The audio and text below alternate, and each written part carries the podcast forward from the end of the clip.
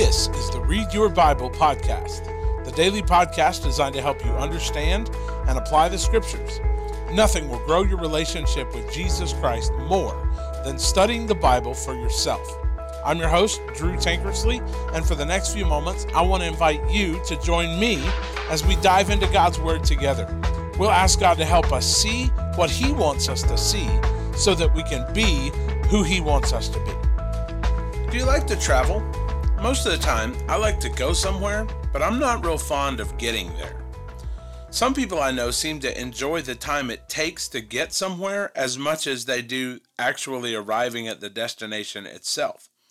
They say things like, it's about the journey, not just the destination.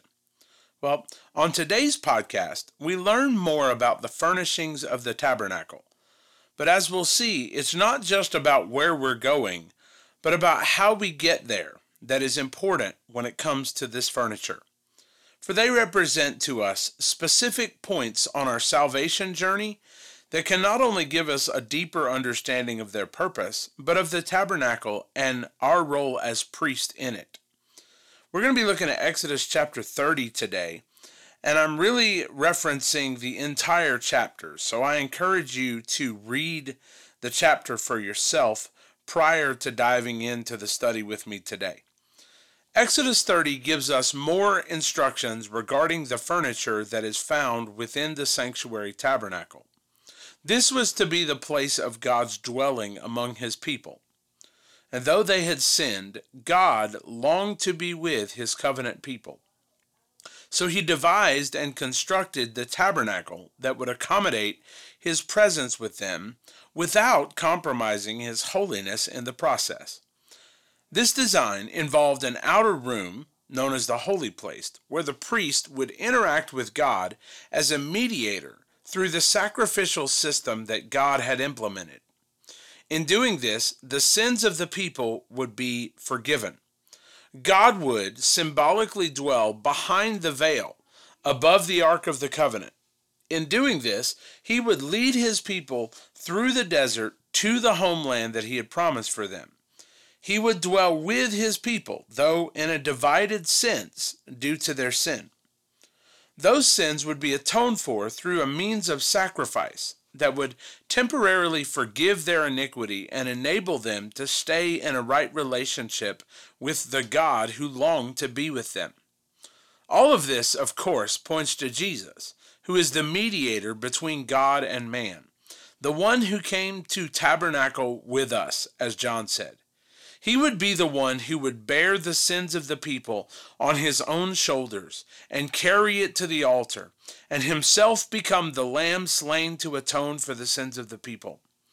After his death and resurrection, as our great high priest, he would ascend into the heavenly tabernacle and there sprinkle his blood on the mercy seat. In doing this, he would atone for, once and for all, our sins as our substitute.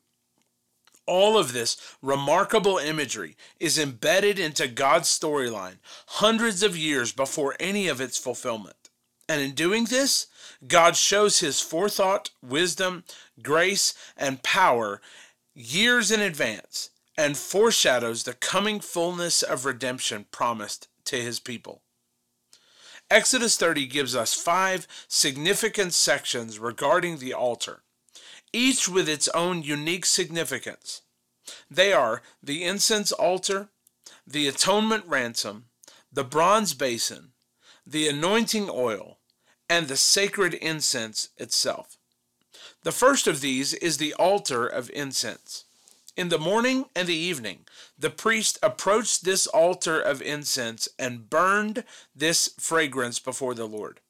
Now, at the end of the chapter, we would learn that this is a sweet smelling savor to God made of proprietary ingredients to be used only for this purpose. This was to perpetually burn morning and evening throughout their generations. There was never a time where this altar was to go out. The second section involved the census of the people and the ransom paid for their lives. Remember that God had redeemed their very lives from the death angel in Egypt. As such, their lives quite literally belonged to Him. He had delivered them from the judgment of God upon their sin, and they owed him their lives. As such, each man was to pay a half shekel every time a census was taken. Wealthy people could give no more, and poor people could give no less. The atonement price provided was used for the needs of the tent of meeting. It was to remind the people, according to verse 16, that the Lord had atoned for their lives. These sacrifices daily in the tabernacle were bearing the wrath of God on their sin, and their lives had been atoned for as a result of these sacrifices. Therefore, they were the ransom price of God's people, and their lives were spared because of that sacrifice. And paying the small tax to the tabernacle was a reminder that their lives had been spared, and they owed their allegiance and their livelihood to this sacrifice. The third section was the bronze basin.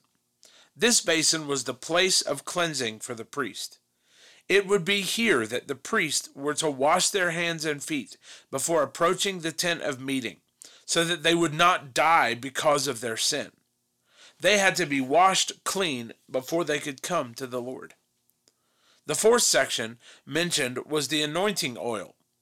This oil was again a proprietary blend used for this specific purpose to set apart these priests, their clothing, the instruments, and the furniture for this purpose. They had been set apart to do this work. The oil reminded them that their lives served an essential purpose in God's plan for his people.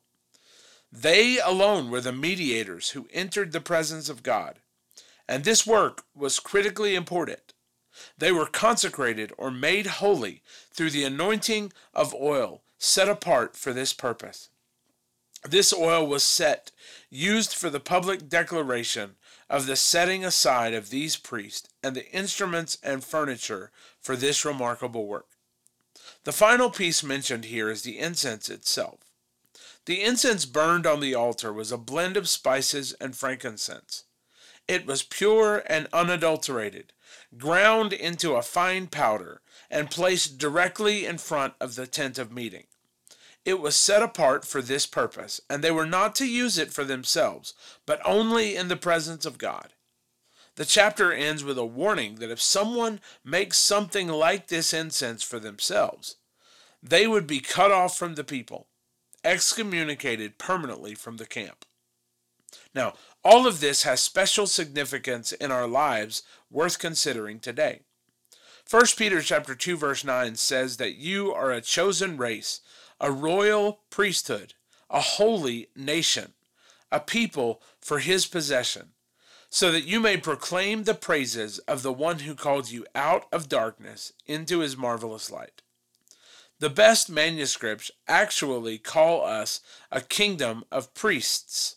What this means for us is as we think about entering God's presence ourselves, it is particularly important that we be clean. The book of Revelation gives us the scene in the heavenly tabernacle, and the Bible tells us the incense represents the prayers of the saints. These prayers, like the incense, are offered up perpetually from generation to generation, morning and evening of every day.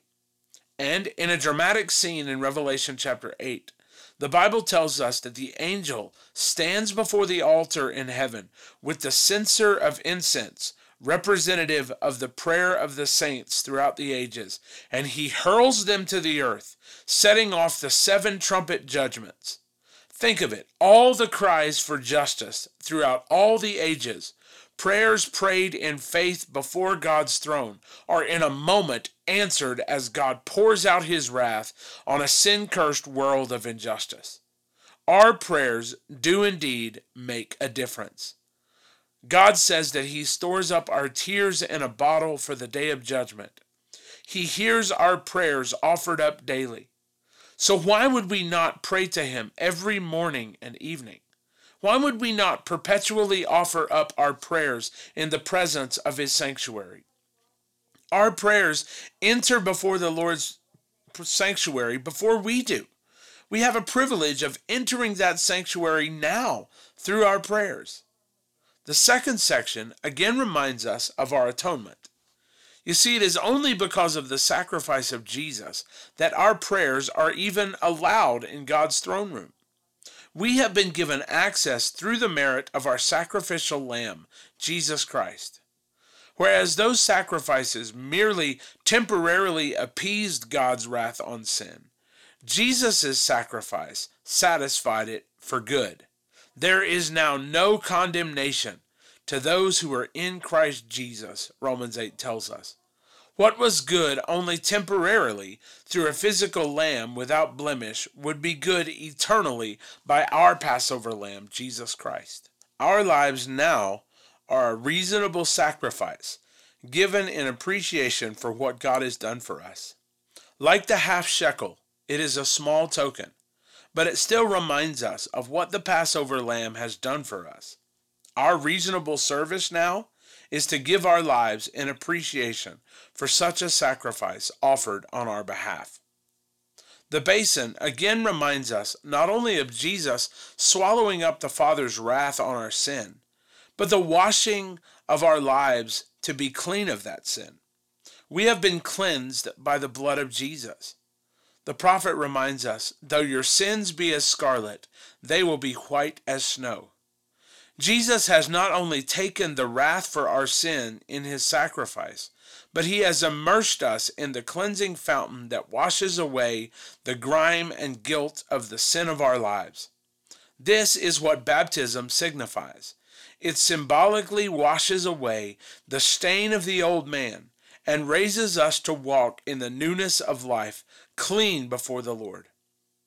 But not only has Jesus taken the punishment for our sin at the altar, and not only has he forgiven us of that sin and cleansed us at the basin, but he has also given our lives a specific and definitive purpose. We have now been made holy, sanctified, and set apart for the purpose of communion with God. As a kingdom of priests, God has set us apart from the things of this world. He has rearranged our priorities in such a way that we have been invited to commune with God Himself. This is our life's new purpose. We are to be done with the temporal world and the things that it chases after, and instead pursue eternal intimacy with God as our highest purpose. For God has redeemed our lives, and He has anointed us with holiness, set us apart for this sanctified purpose namely to have fellowship with Him. The final piece of this chapter centers on incense. This incense, as we have already seen, signifies the prayers of the saints.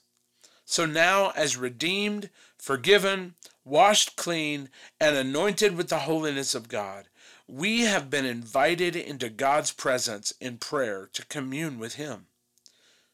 We have been made clean and urged to stand in his presence and to be with him. What a glorious privilege. God, you have truly made us a kingdom of priests, a people for whose sins the Lamb of God has atoned. You have washed us in your blood and made us clean. You have forgiven us and invited us into your presence. You have redeemed our lives from the priorities of this life and invited us into your company and anointed us for this specific purpose. Now, through our prayers, we offer incense before the Lord. We worship you in the beauty of your holiness. You have given us access behind the veil. You have invited us into your presence in prayer. So may we be done with the affairs of this life and may our attentions and our affections be captivated by the glorious vision of you. In your name, amen. Thanks for joining us today for the Read Your Bible podcast. For show notes to today's episode, please visit readyourbible.info. While you're there, you can listen to past episodes as well as access a host of additional resources designed to help you grow in your faith. It's all there for you at readyourbible.info. That's readyourbible.info. For more information about South Seminole Baptist Church, just go to southseminole.com. Join us again tomorrow as together we help you learn to read your Bible.